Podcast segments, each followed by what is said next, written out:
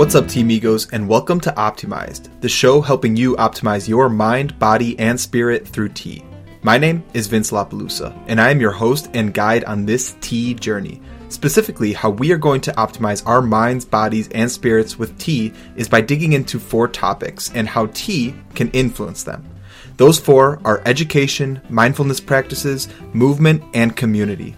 So tune in to learn how you can optimize your life today.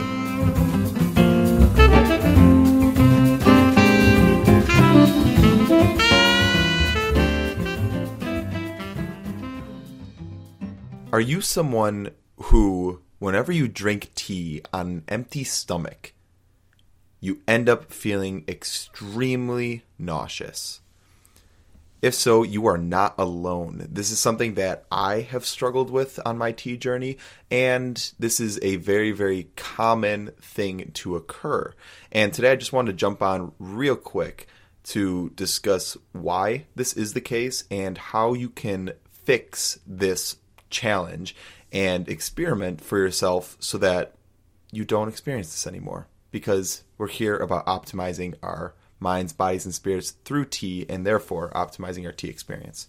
So let's talk about it. So why does this occur? Well, there's a few reasons and a few things that that go into this happening.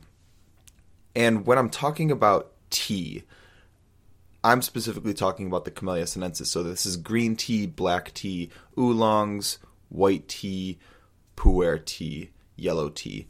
Nothing like chamomile, rooibos, um, hibiscus, you know, some of those herbal teas. This one is specifically talking about the green teas, black teas, and stuff like that. And the reason being is this is a pretty common theme when drinking tea on an empty stomach specifically. So what happens is, and this was something that I was experiencing a lot early on in my tea journey, and it happened so much that I just frankly accepted that this was a thing and kind of moved on with my life. And, you know, it just, for like the first like thirty minutes of every teacup, it would make me feel bad, feel nauseous, but then I'd I'd move past it and I'd feel great. And it was only until I learned about why. I actually did did my own research, talked with some some experts about it, and actually experimented that I was able to to fix it. So the reason that this is a thing is because in tea, like green tea and black tea, there's a lot of polyphenols. These are the reasons, these are the things that, that cause a lot of these anti-cancer health benefits. These are the things that that cause us to have these health-boosting effects that, that we know and that we love. However, whenever you have a large abundance of this, and especially the tannins that are present that give the tea its its color and its unique flavors, it can just be harsh on your stomach.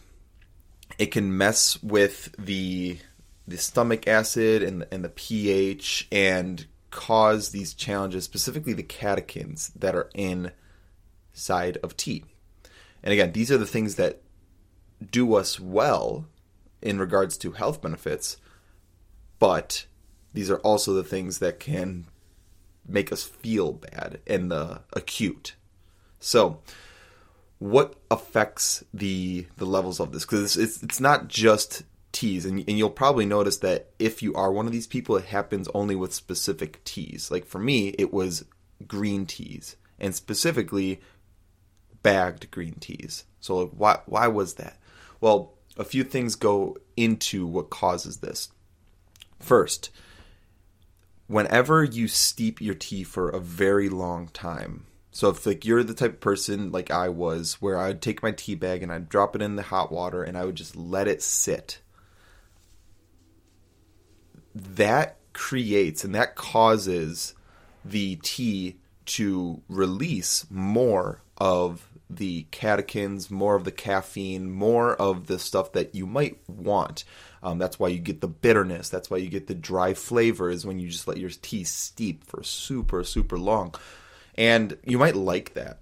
However, if you're someone, again, specifically tar- targeting people who get these upset stomachs or experience these upset stomachs with, with tea, if you're that kind of person, you might want to look at this steeping time and temperature, because the the higher the temperature that you steep at, the longer you steep at, the more you're going to get these health benefits, the more you're going to get these catechins, these tannins, these caffeine.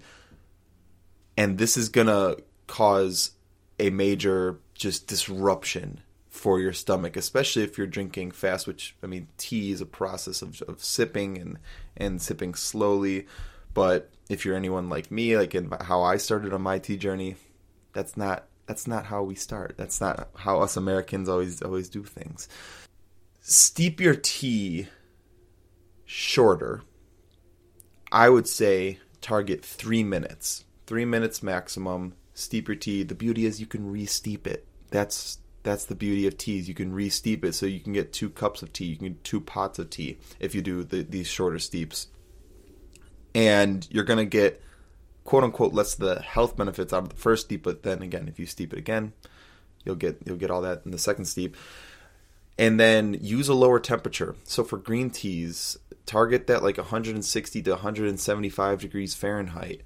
Um, for no more than three minutes. For black teas, don't go more than five minutes and, and target around two hundred degrees Fahrenheit. And again, this is just gonna gonna lower some of the caffeine levels, lower some of the the antioxidants, but it'll help soothe our stomach. On top of it, of course, if you do incorporate a little bit of food, that does help balance out the effects that are going on in our stomach. Um, but if you're fasting, that is uh, that might not be your your choice or something that you want to do. And the one tea I have found that has never upset my stomach when I have it on an empty stomach is pu'er tea.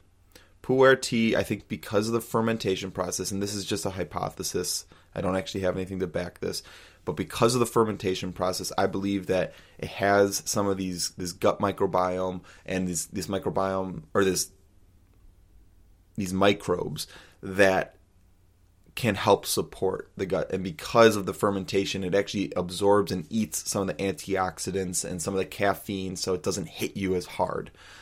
That's my hypothesis. For me, it's always whenever I fast, and I'm fasting with tea, I fast with a pu'er tea because I feel like it helps cleanse me. It helps just support my system while also giving me something delicious to consume while I'm fasting. That's all. Just real quick, wanted to come on, help those who are struggling with some of these challenges. Mess around with steeping times and temperatures and find what works well for you. Otherwise, I appreciate you, and I hope you have an amazing day.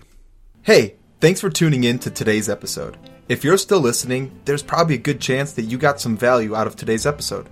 I am on a mission of helping one million people optimize their minds, bodies, and spirits with tea, and I need your help. If you can leave a five-star rating and review, this will help spread the word and show more people this show. I thank you for your help and support, and I look forward to seeing you soon.